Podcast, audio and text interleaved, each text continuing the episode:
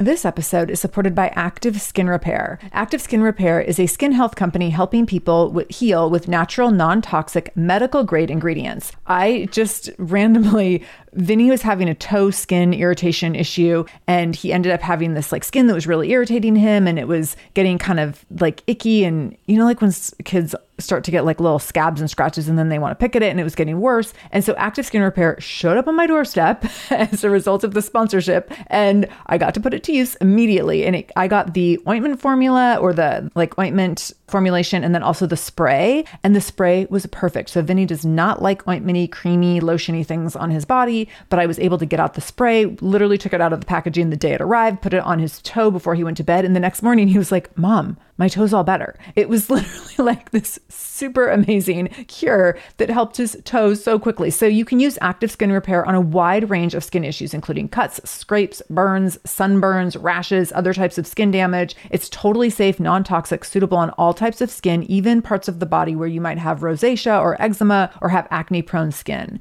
This is also safe for the youngest members of your family up to the oldest. So now you have one simple solution for your family's skin health needs with over 500 500,000 happy customers and thousands of five star reviews and super safe and clean ingredients, active skin repair is something that you want to have on hand for your family. So, to get your own active skin repair, go to activeskinrepair.com to learn more about active skin repair and get 20% off your order when you use the code shameless. That's activeskinrepair.com. Use the code shameless for 20% off your order. activeskinrepair.com, code shameless. This is the Shameless Mom Academy, episode 831 with Megan Flatt. Show notes for this episode, including any links mentioned in the episode, can be found by going to shamelessmom.com and clicking on episode 831.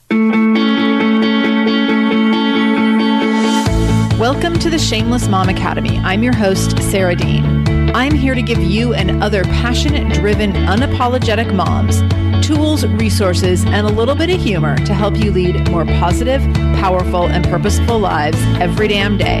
One of the best things about the Shameless Mom Academy is our community, so be sure to join us in our free private Facebook group to connect with other shameless moms just like you. You can find us over at shamelessmom.com forward slash Facebook. All right, let's dive into today's episode.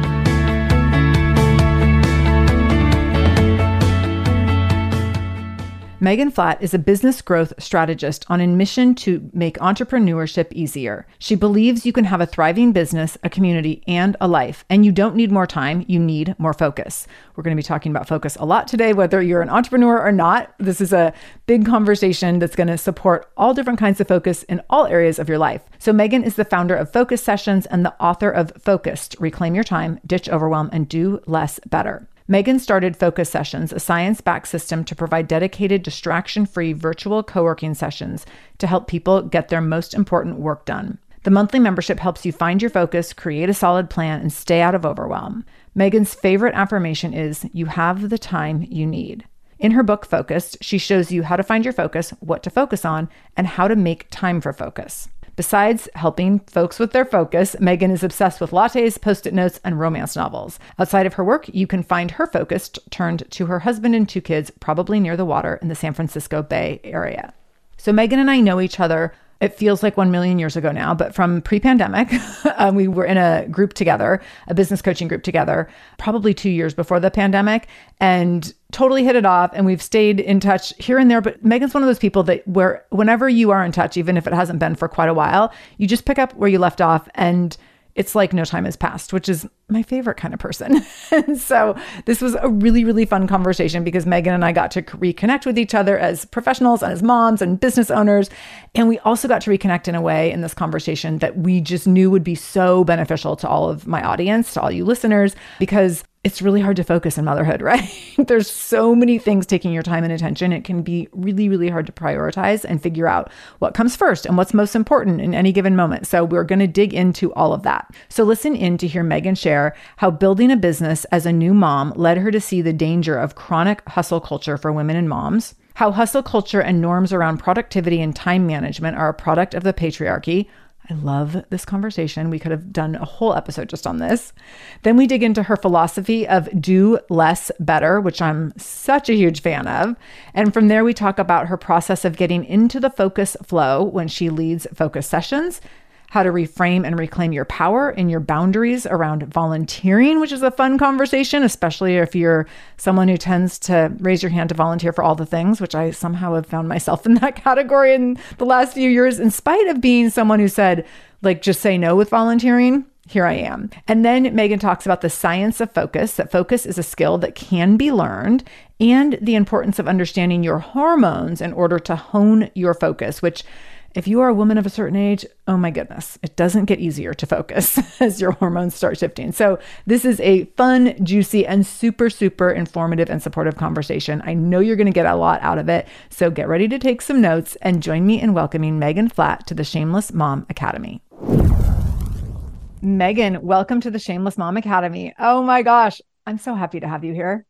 Thank you so much for having me. This is a delight. I've been looking at this date on my calendar for weeks and, and, have been so excited for this conversation. Same. And we just spent like 25 minutes, just or 20 minutes, just catching up with each other. And we had to stop ourselves in order to start recording. Yes. We're just going to warn people like there might be like big tangents in here. There might be, we have yeah, a lot of things ready. to cover. We know each other because we were in a business coaching group together a few years ago. So we've both been in the entrepreneurial space, helping women, helping moms, but we haven't had the chance to catch up in a minute. And we both just sent our kids all back to school. We're talking about how kids who want to get into college apparently have to start clubs and then like register them. And Megan just informed me of all these things about college. And now I'm scared.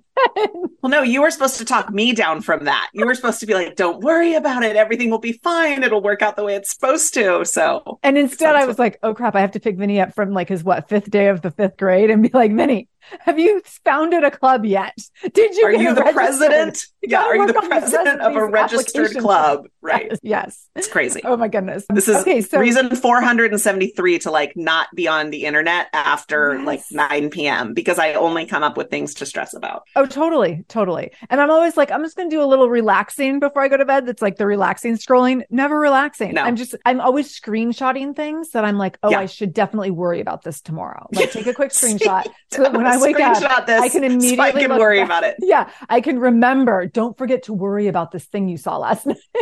I do appreciate that it's not just me. So I will say, totally me too. Yeah. Yeah. so we had the opportunity to work together when we were in this business coaching group together, which was so much fun. You have had a long and adventurous entrepreneurial path, as have I. And some of our work is intersected or like been similar at times. And there's definitely some overlap in what we do and also in who we serve. So, can you talk a little bit about the dynamics of your personal and professional life beyond your bio right now, kind of what you're doing with business, who you serve, and anything you're just particularly excited about in this moment? Sure. Oh, my goodness. I mean, I feel like we could go in so many different directions, like we were just talking about with, with my kids and getting kids back to school and all those things. But I have been a business consultant for just over 10 years now. And I love working. And I really started because when I started my business, my younger child was about four months old. So I have two kids. I have a boy and a girl. They're 15 and 12 now, almost 13. And so when I started my business, my younger daughter was infant and I was in a different business program, not the program where we met, but I was in a different business program. And I remember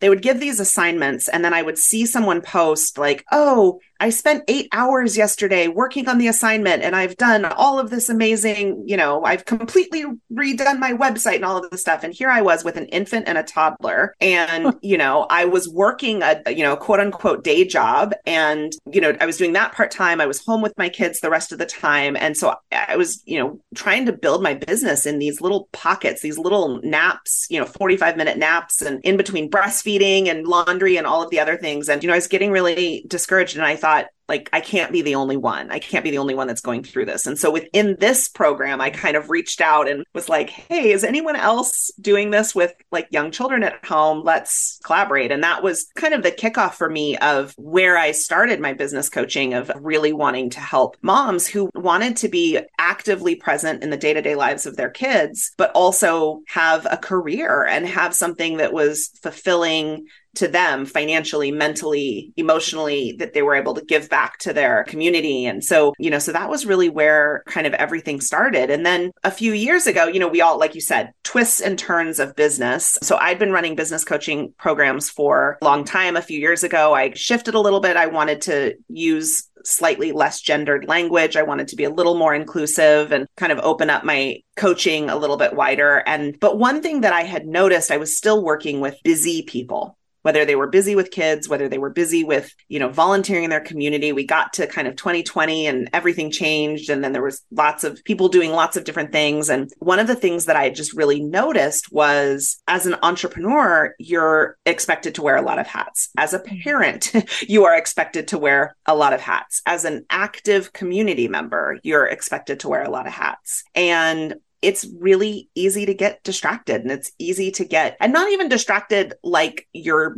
doing something wrong because like we think of distracted like oh you're distracted as almost being like a reprimand. But just i saw it happening for my clients. I saw it happening for myself where we were pulled in so many different directions and we wanted to make a bigger impact. We wanted to make a, a bigger impact for our kids for our clients for our community, whatever it was, but we were just doing a million things. And so that was really when I realized that what I had been doing in my business coaching for 10 years, that I really wanted to kind of bring that idea to the forefront of how important focus is and really rejecting this idea of like hustle culture that I saw, mm. especially in entrepreneurship, but really, you know, in any patriarchal capitalistic society, there's just a lot of emphasis placed on hustle more, hustle harder, work harder, do more, produce more. And it was burning us all out, you know? And I don't know, I, I went in about 12 different directions right there just because I can think of so many things to talk about around that. But I mean, I totally agree with everything that you just said. I also think that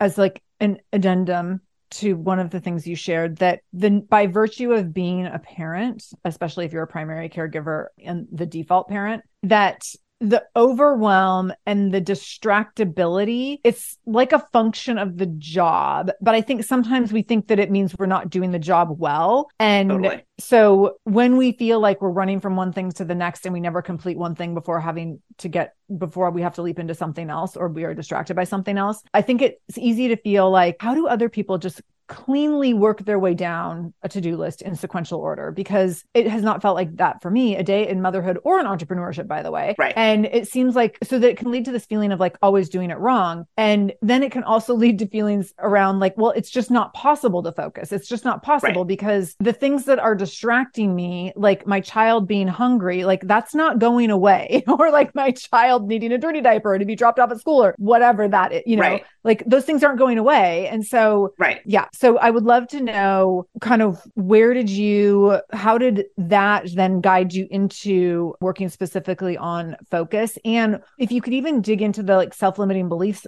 that I just shared in there, I think that would be helpful too. I think that that is so interesting. And this is exactly what I talk about when I kind of talk about the difference between like hustle culture and then the, this idea that I talk about as far as like focus culture. And mm-hmm. I, it's the very nature of what you just described is I think what traditional, and believe me, I can get on my soapbox and maybe I will, but you know, what traditional productivity and time management advice is very patriarchal driven. Mm-hmm. In fact, I can, I'll tell a quick story in a second, but I'll try to keep my train of thought on one thing here. And so, so much of what we know as kind of the gold standard for productivity and time management is if you're not getting enough done, you're the problem. Yeah. You know, like if you're not getting enough done, here are all the tips and tricks and calendars and apps and all of the things because you're doing it wrong. Mm-hmm. And what I started kind of questioning was what if we kind of change the way we're thinking about this because like you said the dirty diapers they're not changing. No app no productivity tip nothing is changing the fact that there's dirty diapers. So we need to right. change our approach to it yeah and so it really honestly for me it started because i was waking up in the middle of the night and having these kind of anxiety attacks around all of the things that i needed to do and i would tell myself i would say if i just had more time, right? And how many times have you said that to yourself? Mm-hmm. How many mm-hmm. times have listeners said, like, I just need a little more time if right. I just had more time? You had 15 more minutes, like I could knock out 15 tasks in 15 minutes. So we're yeah. actually extremely efficient with our time. Right. And yet it's still not enough. And so when it's not enough, and when everything is telling you well it's because you're not productive you're doing it wrong you're you're this you're mm-hmm. not good at photo you're not like all the things that you're wrong about and i just started for my literally for my own mental health this wasn't even a, a business decision at first this was literally three in the morning laying in bed put my hand on my chest and tell myself you have exactly the time you need. And it literally started there. It started with me needing to be able to fall back asleep at three in the morning and say, instead of like, I just need more time and I just, I got to get this done. I got to get this. You have exactly the time you need. And so I really started thinking about what are all these messages that we're getting from, you know, I'm kind of using air quotes here, like we're getting from like that hustle culture mentality. What are all these messages? Like, like my calendar you know i'm ruled by my calendar or you know my calendar is out of control or and where could we change it? You know like the no pain no gain. When i was we're going to talk about my book focus but when i was doing research i just wanted to pull some quotes to include in the book about entrepreneurship. And even the quotes that the first quotes that popped up were like you know embrace the hustle sleep is for the weak right? Like mm-hmm. everything we're being fed is just like do more you know be work harder all of these things. And i just wanted like what what if I could take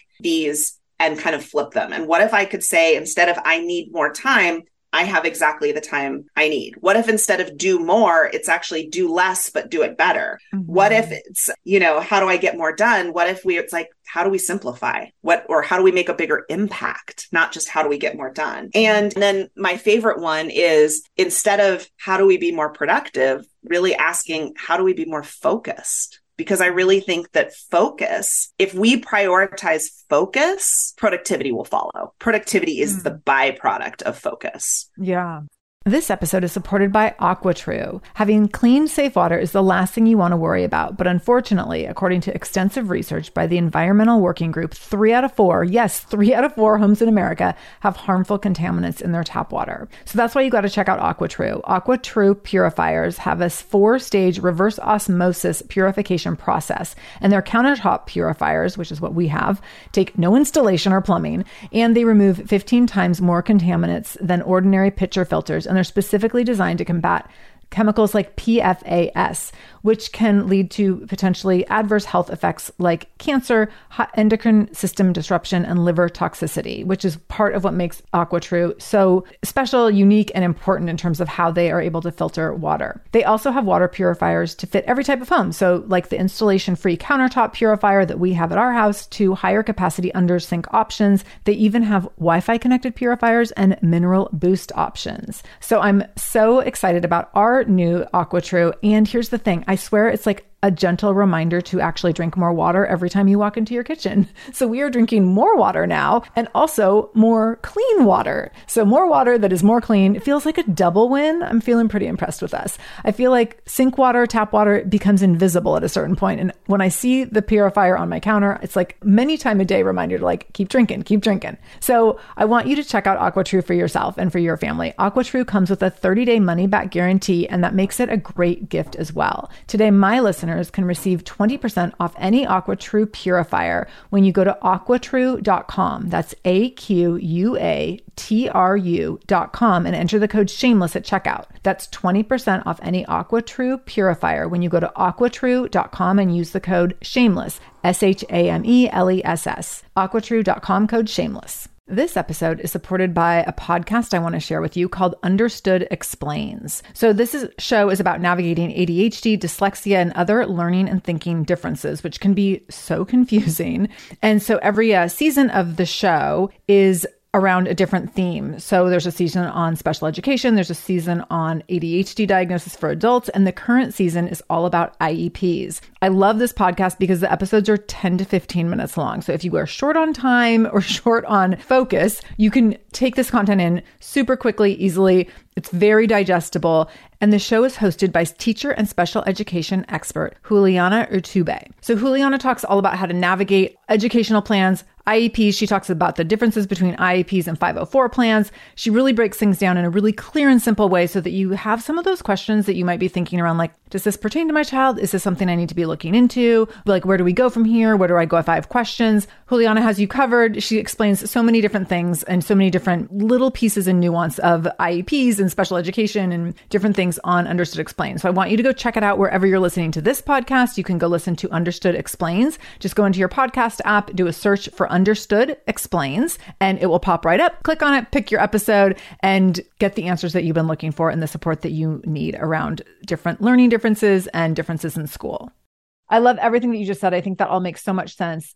I've done the same thing with time. And one of the things that I realized, and I'm curious if you've experienced this, and, and I would love to know how it relates to what you share in the book, but I started noticing. So when I went through like grade school, high school, college, if a paper was assigned at the beginning of the month and the teacher was like, this is due on the 30th of the month, I would like mm-hmm. go home that night and write the outline. And then the next day I would start the paper. And I was like always trying to be way ahead of schedule. So my, my assignments were always done early, ready to turn in, or then I had like extra time to edit like big nerd stuff, right? Yeah. so going into entrepreneurship or even eh, which for me it was entrepreneurship, but for whether it's entrepreneurship or you're going into a corporate, you know, traditional job setting or whatever, when you are someone who's used to doing things early or the second that they're asked of you, then doing things at the last minute feels very very stressful. And what I've noticed in motherhood and entrepreneurship, but especially as the two have overlapped, is that I'm really good at doing things last minute. I do really mm-hmm. good work when I do things last minute. And for a long time, I would get really stressed out noticing that, like, okay, I have things due on this certain day and I don't have time to do it till the day before, or like I'm just feeling like that idea, there's not enough time, there's not enough time. And I've had to switch the mindset to, oh, that block of time that you have three hours before the thing is due, that's the exact amount of time that you need. And I do really great work under. So now my thinking has changed so much. Now instead of being like, I never have enough time. I'm kind of like, oh no, I operate really well. Like I only need this much time. But right. it's taken me finding that proof and really early, you know, kind of early on recognizing like, oh, look, you did that last minute and it worked out great for you. Now, this isn't me promoting procrastination, but it's just me noting. Well, I think what you're promoting I think what you're promoting isn't mm-hmm. necessarily last minute, but it's about being realistic with the time you have and what will fit into that container because yeah. you get to a point where you're like, I only have three hours. So, you know, the presentation that you're putting together can't have the fireworks and the 13, it's going to have audio and video and a workbook and a tap dancing monkey. You know, you can't do all of that in three hours that you were maybe thinking about a month ago. A month ago, you right. were like, great, bring on the tap dancing dancing monkey you know when you get to the 3 hour window you get a lot more realistic with what needs to be done and i think that like it's not the waiting until last minute it's that you've defined a container and you've mm-hmm. defined what realistically fits in that container I have this mm-hmm. analogy that I love and, and I talk about it in the book, but it's basically if you wanted to make a big batch of soup, right?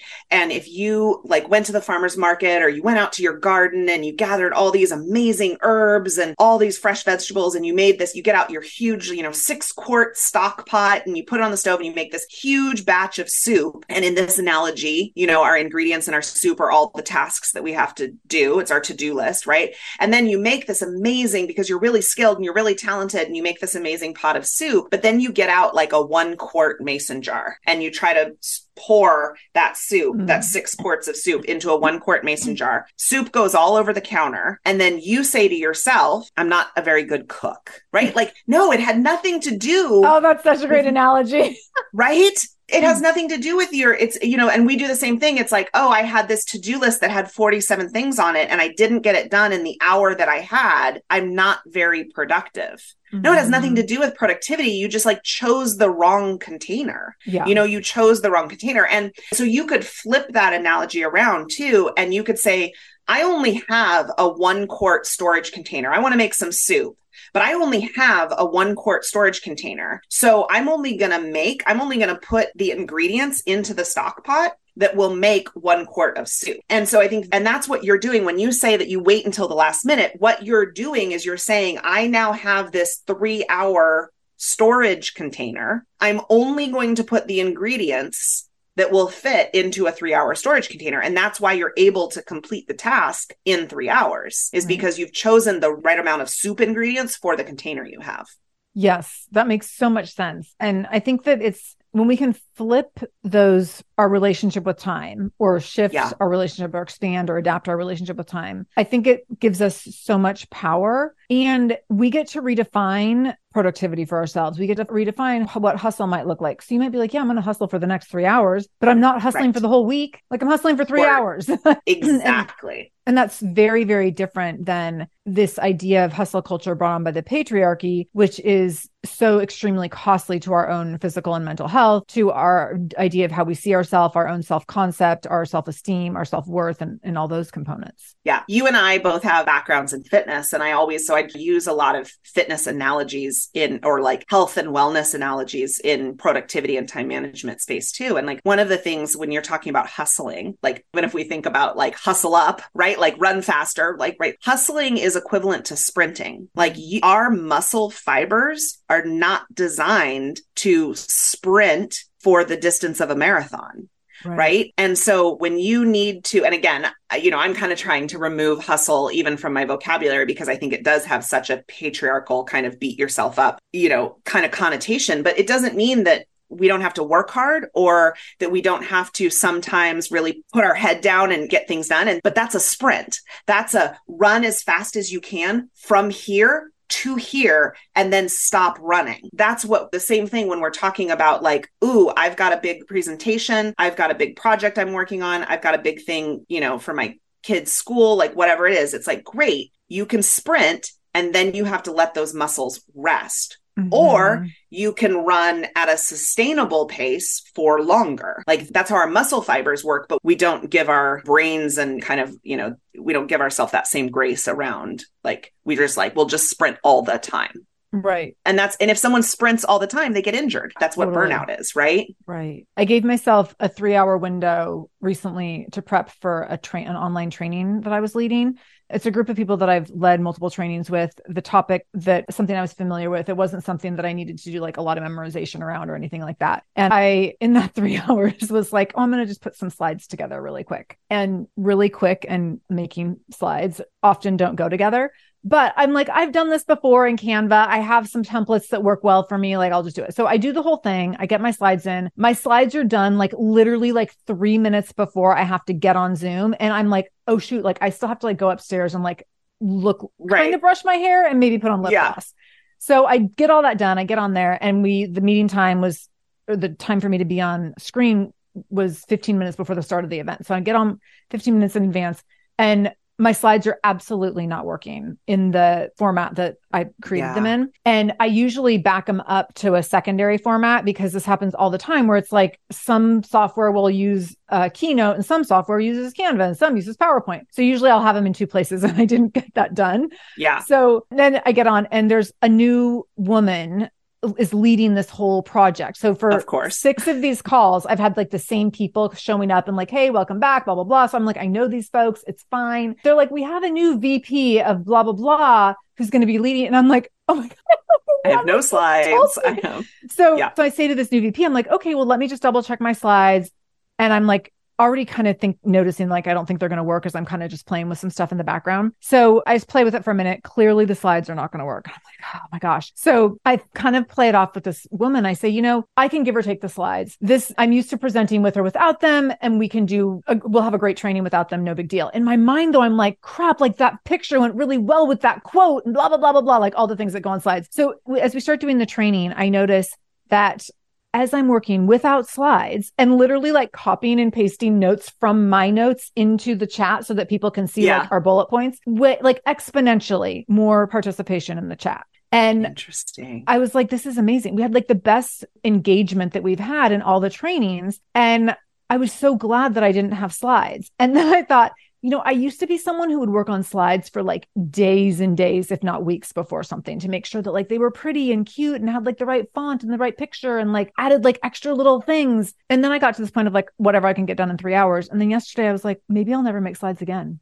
like, right. so it's funny right. how like you start paring things down and you're like, well, what's the most value out of right. that I can make in this time? And maybe some of that other stuff doesn't matter at all. Because I think that's the other thing too. I think, and we could use this, you see that I love analogies. I have like an analogy for everything, but like we could use this analogy in a lot of different ways. It's kind of like when you're out on a hike, and if you're on kind of a challenging hike, you just have to put, you just literally are looking at your feet to make sure you're not going to trip over a rock. And you're just looking down and you're just like one foot in front of the other. Like, I know how to walk. this is how I've always walked. Let me just do this one foot in front of the other. And that's kind of like, you know, okay, I just got to create my slides. I've just got to create, you know, just I've always right. done it this way. Yes. This is how I have to do it. Right.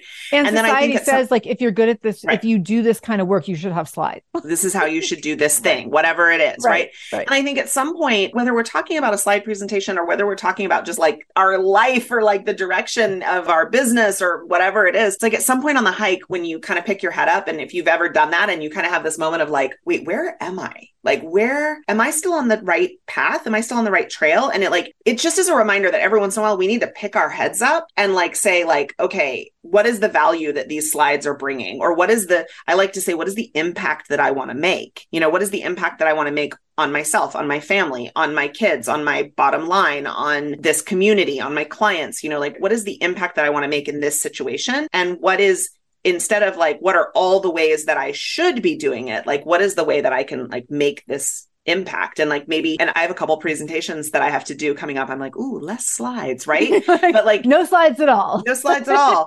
But yeah like so thinking like wow okay the impact that i want to make in this situation is that i want to have a really engaged conversation with these people. Yeah. and so maybe that means that i need to you know do it without slides or do more face to face or ask more questions or whatever it is. And i think if we can step back and use that like what is the impact i want to make as a filter then yeah. again i've been saying this phrase do less better for you know mm. 15 years now and it's not just about doing less because i think that's the other like that's the other tip that we're getting like you're too busy like do less like cut things out you know eliminate which is all great but i think for people like us and like your listeners that are like motivated and driven and successful and they're trying to make an impact you know just do less doesn't really sit well with us but right. i think if you can come at it from a point of like how can i actually make a bigger impact because yeah. I'm doing less.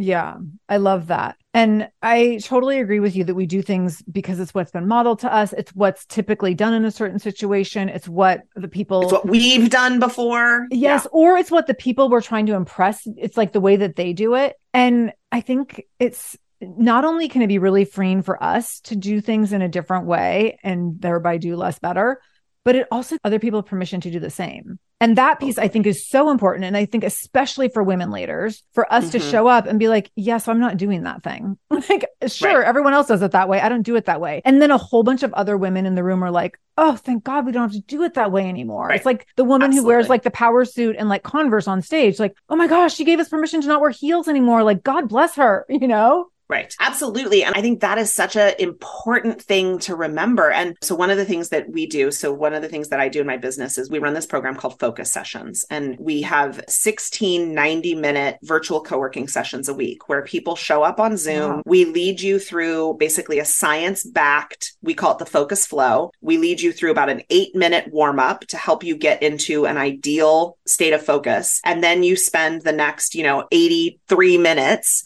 focusing on whatever your important work is. So whether you're writing your memoir, whether you're putting together a sales, you know, a sales deck for a presentation that you have to do, like whatever it is that you're working on, you bring your most important work. And a lot of times I get that pushback, right? I get that pushback that like, oh, I can't block out I can't block out focus time because, you know, my team is always asking me questions on Slack, or I can't block out focus time because my clients are always emailing me, you know, always need a lot of support or things like that. And I always push back exactly what you said by like, we're also modeling how to focus and how to, you know, like how to kind of show up in the world to our clients, to our team, to our. So if you are a leader of a team and you say in Slack, you know, and, and, I have clients that do this, it's like, well, I want to be super available to my team. I don't want them to waste time. If they need me to answer a question before they can move forward, then, you know, it's, I want to be there for them. And I have clients that just spend all day just like, just waiting on Slack for their team to ask them a question. Right.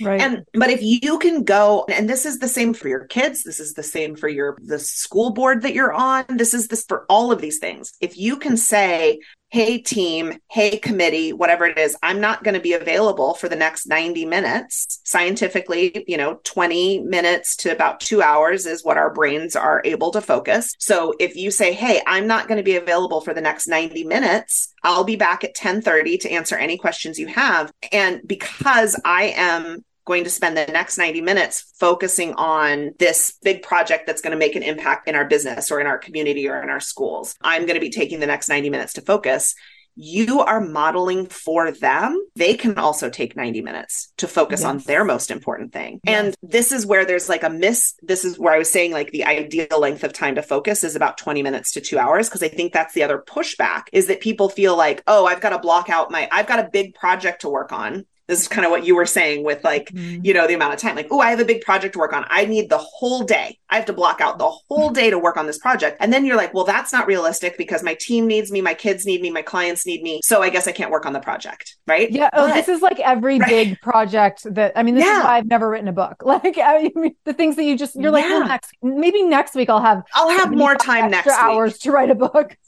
right. You're not going to. You're not going right. to. But if you can break it down and if you can do it in 90 minute chunks, your team will be fine for 90 yeah. minutes. Yeah. Your client doesn't need you to reply back to them in the next 90 minutes. And again, we're modeling. I read in a book once if you want to receive less emails, you have to send less emails, right? So if you want more time to focus, you gotta, if you want more time to focus, you've gotta like not be so responsive to other people so that they can have time to focus. You know, it's yeah. all kind of this like self fulfilling prophecy. Absolutely so I think this applies to business, and I'm going to share something that I do in just a minute. And then, but I also think it applies to parenting this idea that not everyone gets automatic access to you all the time. And that might sound like a really weird thing to say as a parent, like, because I'm sure there's people who are like, oh my gosh, like, how dare you not give your children access to you at all times? But I don't give my child access to me at all times. So right. in the morning, when I get up before Vinny and I'm sitting down on the couch and drinking my coffee and I try to dig into a little bit of work, or sometimes I'm just reading people.com and catching up on celebrity yeah. gossip, whatever it is, when he comes downstairs and I'm in the middle of that, he's not allowed to talk to me.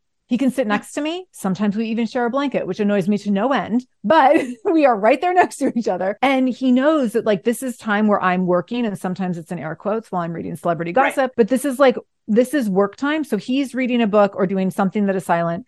And then I go upstairs and I do a workout for like 20 minutes in our guest bedroom with the door closed. And he also knows like he doesn't get to come in and talk to me. If he comes in to ask me something about like getting dressed for school or whatever, I will not respond. I'm like, yeah, you have, first of all, you have another parent in the house. But second of all, like I'm doing my workout and I'll talk to you when I'm done. So I think like modeling inaccessibility, and I understand that sounds very harsh as a parenting tactic, but I don't think it's a bad thing and I also think that then other people see like this is the norm. I love that my child knows like I go do a workout and he doesn't get to barge in anytime because I'm well, hoping that he'll do the same thing when he gets older. I was just going to say that same thing because you are mm-hmm. setting him up like what we are supposed to be doing as parents is teaching our children to be successful adults. Yeah. Right? Like mm-hmm. that's what we're supposed to be teaching our children is how do they be successful functioning adults? And the analogy you gave about the woman on stage wearing a business suit and Converse gives us permission to not wear heels. If that same person was like, "Oh, I really want to wear my Converse on stage. I get really uncomfortable. My feet hurt when I'm wearing heels. I know that I'll be able to focus on my presentation and do a better job if I wear comfortable shoes, but gosh, everyone's going to be expecting me to wear heels." She puts the heels on, she walks out on stage. Everyone in that audience is now like, okay, I got to wear heels, even mm-hmm. subconsciously, right? We're like, I right. got to wear heels. And then I think about this a lot. I think about this a lot. My mom was a stay at home mom. She was a great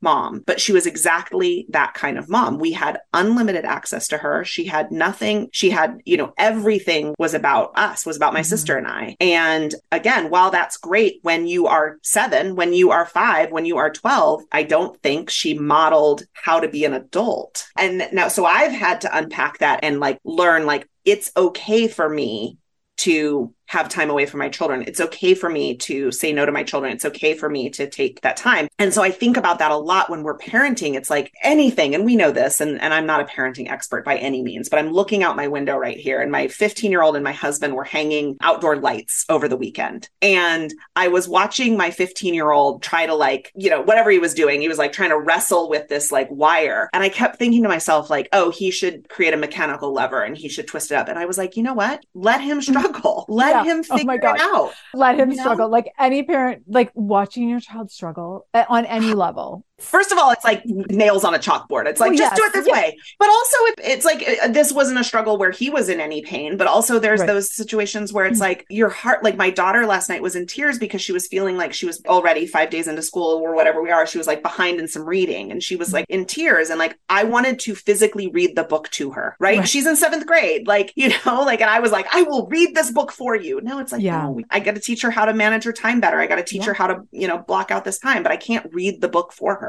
Right. and right. you know and so we're modeling those things for our kids and for our team members and for our fellow committee members. If you're on a volunteer committee and everyone wants to meet at you know on tuesday at two o'clock and you say i'm sorry i'm not available at that time that's when i prioritize my workout class. I you know i'd be happy to meet on fridays. Like you're modeling for those other committee members how to mm-hmm. prioritize their time I'm Margaret. And I'm Amy. And together we host the podcast What Fresh Hell Laughing in the Face of Motherhood. Margaret, I would say you're sort of a where are my keys kind of mom. Correct. Sometimes a where are my kids kind of mom. Well, you're Amy more of a we were supposed to leave 35 seconds ago, mom. I mean, touche. In each episode of What Fresh Hell, we come at a topic from our usually completely opposite perspectives. I bring the research, And I bring kind of the gimlet eye. Like, is that research really going to work, people? And almost 10 million downloads later, we're still laughing. We also talk to experts in the parenting field, plus parents with stories we can all learn from. We make each other laugh, we challenge each other's assumptions, and we have what we think is the best parenting community on the internet. Check out What Fresh Hell Laughing in the Face of Motherhood wherever you listen to podcasts. Feel like you're the martyr in your family? You're not alone. Hey, this is Joanne. And Brie. and we're from the No Guilt Mom podcast. Brie, we talk to a lot of moms. Yeah, we sure do. And if you're a mom who has a to do list that is so massive that you get overwhelmed and you shut down, Or if you fall into the habit of doing everything for everyone and don't know how to change it, we can help you become a no guilt mom. we're going to take you from family martyr to family model. That's role model, so that you role model the behavior that you want to see out of your kids. You're going to go from being tired and overwhelmed to energized and guilt free. Every week, you'll get actionable strategies that you can implement right away from the experts that we interview and from us. We also have a whole lot of fun, so check out the No Guilt Mom podcast everywhere you listen to your favorite shows.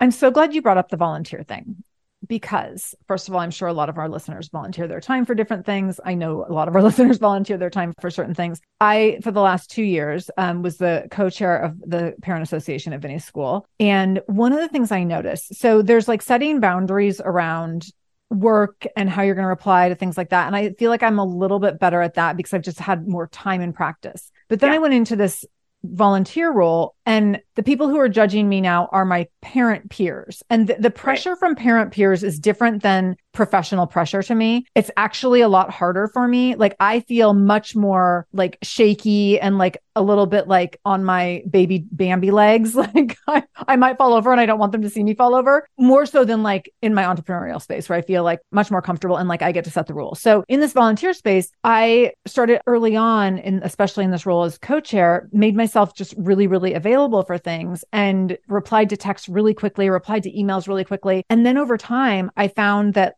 it was so not sustainable. I was like, oh my gosh, I can't text back within 30 seconds, like every single time there's a text. And also, by the way, like these are not critical things. But I was Right. very much like, oh, you texted me at 10 15 at night. Like I'm going to lay in bed and text back and forth with you for an hour because we have to, you know, address this really critical thing that's not happening for four months. and like, right um, Yeah. So there was a lot of that. And I saw in that, and I see in that volunteer culture where people so badly want to do well. It's like this almost a competition for like who can be the better, faster, like more giving volunteer. And I want people, I want to just invite moms in that space to check themselves when it comes to boundaries and check themselves when it Mhm. comes to what you're modeling there. Because I learned by the end of that two years, when I wrapped this up last spring, I learned like what I did well, what I would do different, what I never want to do again. And then as volunteer opportunities have started to arise this year, I'm so much more clear on here's how I'm willing to give time. Here's how I will communicate. Here's what this is going to look like. And it's on a very different, like in a way where I'm like very clear how I will not allow overwhelm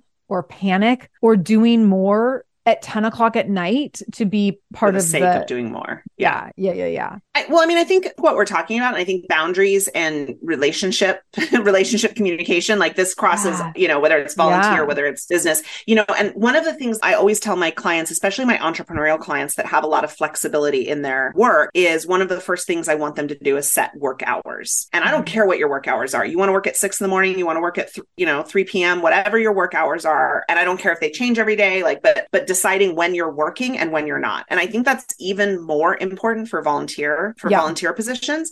And I think of it like a lawyer with pro bono hours. I think about my volunteer, like I think out of like a school year, I come up with like a set number of like volunteer hours. Mhm. And depending on, you know, when my kids were in elementary school, I used to chair this movie night. And so, like, all of my volunteer hours went to like a three week time period. And then that was it. And when they asked Mhm. me to do something else, when they, it's like, no, I've used up my 50 hours or whatever I'd allocated. Right, right. Like, thanks so much. Thanks for thinking of me. I can't do that. And then as my kids have gotten older and volunteer opportunities change, you know, like my volunteer time is now like driving to like sporting events and stuff. And so it might be like three hours every week for 10 weeks. And that's how I get to the, you know, the 30 hours or whatever it is. But like having a number, it's it's almost like the number becomes the rule. I'm not deciding, I'm not like having to decide it's objective can I volunteer? It's yeah, it's just more like, oops, my budget is gone. Like there's no more marbles in the jar. Right. You know, the other thing really quick about volunteering that I found that was really helpful for me as someone who is pretty efficient and kind of stay like wants to stay on task, and also someone who's an introvert. One of the things that I realized was that a lot of what was happening in the volunteer opportunities that I was getting involved in was there was also a need and a fantastic need for kind of a social piece. Like part of the reason to volunteer in your parent community is to get to know the other parents and to kind of socialize with the other parents. That's And- the best part my- right. for me Right. as an extrovert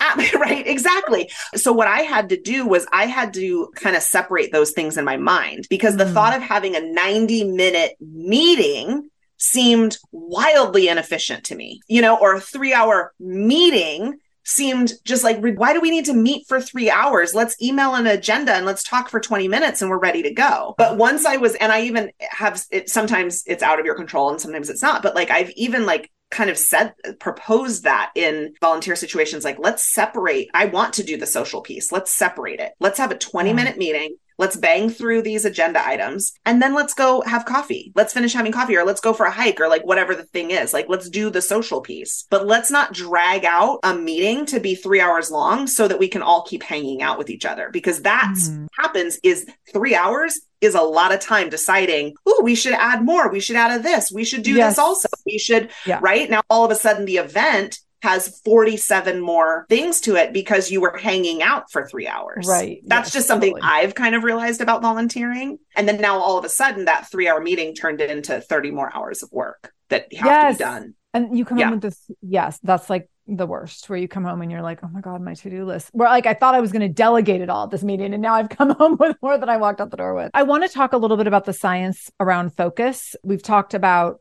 some of the struggles around focus. I don't know if there's anything else you want to share on struggles before we go into science, but I would love to know like what's the science around focus that can help us continue with this reframe. Oh my gosh, I think there's so much. And I think the biggest thing is that I want people to know that focus is a skill that can be learned.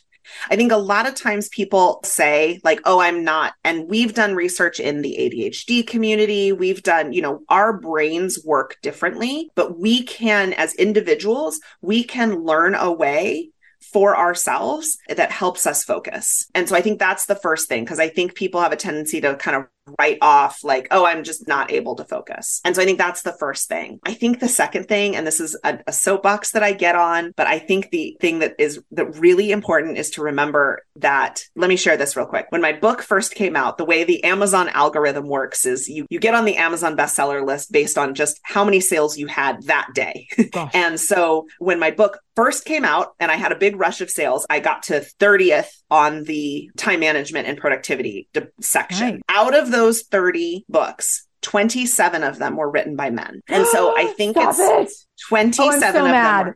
Were, 27 of them were written by men. And so I think it's really important. It's really, really important to remember that people with higher levels of testosterone in their system, their hormones cycle on a 24 hour basis. People who have more estrogen in their system cycle on a 28 day cycle, which means that both of these groups have different times within their hormonal cycle where they're better able to focus and less able to focus. But if 27 out of 30 books are written by people with more testosterone in their system, our traditional time management productivity focus advice is going to be built for people that cycle in a 24 yeah. hour cycle. Oh, and so if you are sitting there thinking, why do I hate the world right now? And, you know, or why do I feel super focused and super able to tackle this big project this week? But next week, I just want to do kind of mundane routine tasks. Know that that is because your body is cycling that way. And so instead mm-hmm. of like, what's wrong with me? Let's look at the different phases of our cycle. And even once you hit menopause, even once you stop menstruating, your body still follows a similar pattern. But but let's use that to our advantage.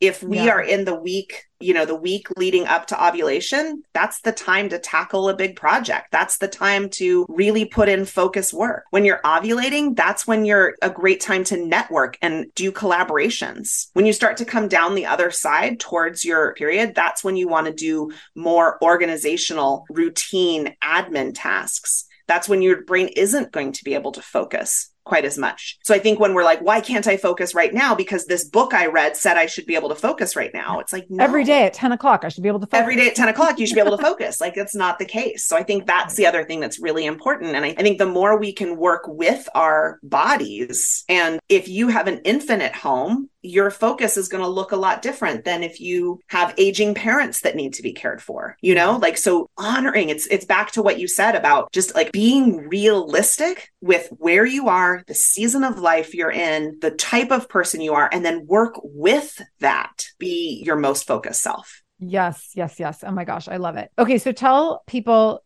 the book focused reclaim your time ditch overwhelm and do less better. Who is the book for and who listening right now should go out and get it? Well, I mean, I think everyone should go out and get it. It's a really I, easy, like, I definitely, I'm a coach for entrepreneurs. So it's geared towards entrepreneurship. But i was just telling you before we started, um, you know, my dad read it and he was like, oh, I got some good tips out of it. You know, my best friend read it and she said it's completely changed her life. So it really has some really practical advice because really all of us are running, you know, whether you're an entrepreneur, whether you're an employee, whether you're managing a family, we're all all kind of doing the same thing. We're all managing projects, yeah. right? You know, we're all managing some sort of projects. And the book is designed, obviously, I couldn't write a book on focus and expect you to like have the time to sit down and read cover to cover. So the book is really designed to dive in, dive out, look at the table of contents, pick something out, get into it. There's a ton of worksheets and exercises throughout the book. So it's really designed to like flip it open, read something, put that into action, take what resonates for you and, you know, move on. I love it.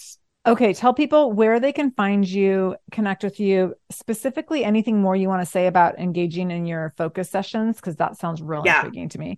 Yeah, um, definitely yeah. come try out a focus session, focus sessions.com. That'll get you everywhere. But come and try out a session. We do, you get a week free. So come try it out for a week. It's and then is it like huge- a membership model after that? The membership model after okay. that yeah really reasonable. We want it to be reasonably priced so that you can do it on top of the other things you're doing. So come join try out a week for free then you know stick around. The book you can find at focussessions.com slash focused ed book. And then you can find us on all the socials at either Focus Session or Megan Flatt So find me either way. Yeah. And the book is on Amazon. You can get it on our website, but you can also just, you know, search it on Amazon too. I love it. Oh my gosh. This was so great. So I want everyone to go check out Focus Sessions at focus-sessions.com. And then I will link everything that you just shared in the show notes. So if people go to shamelessmom.com, click on the episode with Megan Flatt you'll find everything linked right there, the book, the website, Instagram, etc. Megan, this was amazing. Before I let you go, you have to tell us how you're currently showing up as a shameless mom.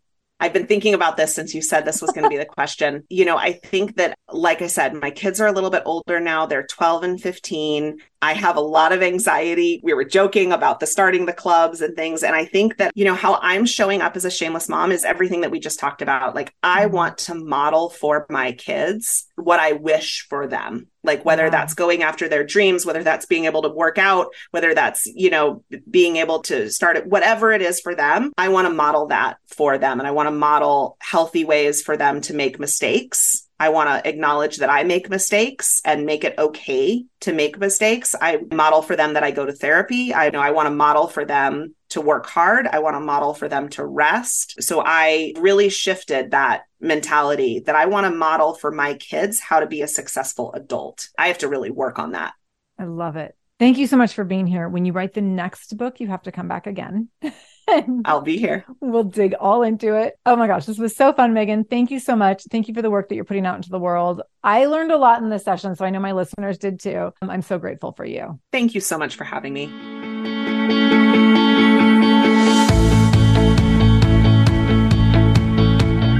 Thank you so much for joining me in the Shameless Mom Academy today. I really, really appreciate you being here, and I hope you learned something new. As always, this conversation will be continued over in our free private Facebook group. You can join that group by going to shamelessmom.com forward slash Facebook to connect with other shameless moms just like you. Additionally, if this is your first time listening to the show, know that we are here every Monday and Wednesday with a brand new episode. So make sure you subscribe. Go to whatever podcast app you use and subscribe to the show so you never miss an episode. You can do that directly if you go to shamelessmom.com forward slash review. That will put you in Apple Podcasts where you can click on the subscribe button and you can also leave a review. If you scroll down a little bit, you can leave a five star review. You can write a few sentences letting me know what you thought about the show.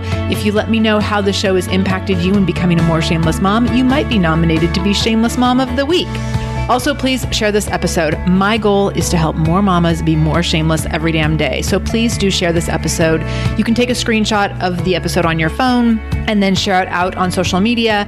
Tag me at the Shameless Mom Academy on Facebook or Instagram. I'm quick to reply and eager to send you Facebook love and love to be connected to all of you. So, again, thank you for being here. I can't wait to be back here again with you in just a couple days. And until then, no matter what you do today, make sure you do it shamelessly.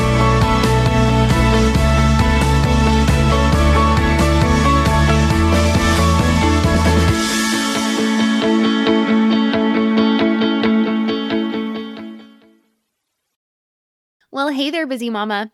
Are you looking for ways to make your life easier, your home less chaotic, and at the same time add more joy to your life? My name is Deanna Yates, and I'm the host of Wanna Be Clutter Free, a podcast all about letting go of the stuff we don't need in our lives so that we can focus on what truly matters. Don't worry, I'm not going to tell you to throw it all away or make you feel guilty about keeping something you love, no matter how many other people don't quite understand it but I will give you practical and, more importantly, actionable advice so that you can make progress right away. And you won't just hear it from me, there are amazing guests too. It's like having your bestie in your pocket telling you it's okay to let go of the things that are not serving you and your family in a totally non judgmental way. So join me over on the podcast where we can work on progress over perfection for those of us that want to be clutter free.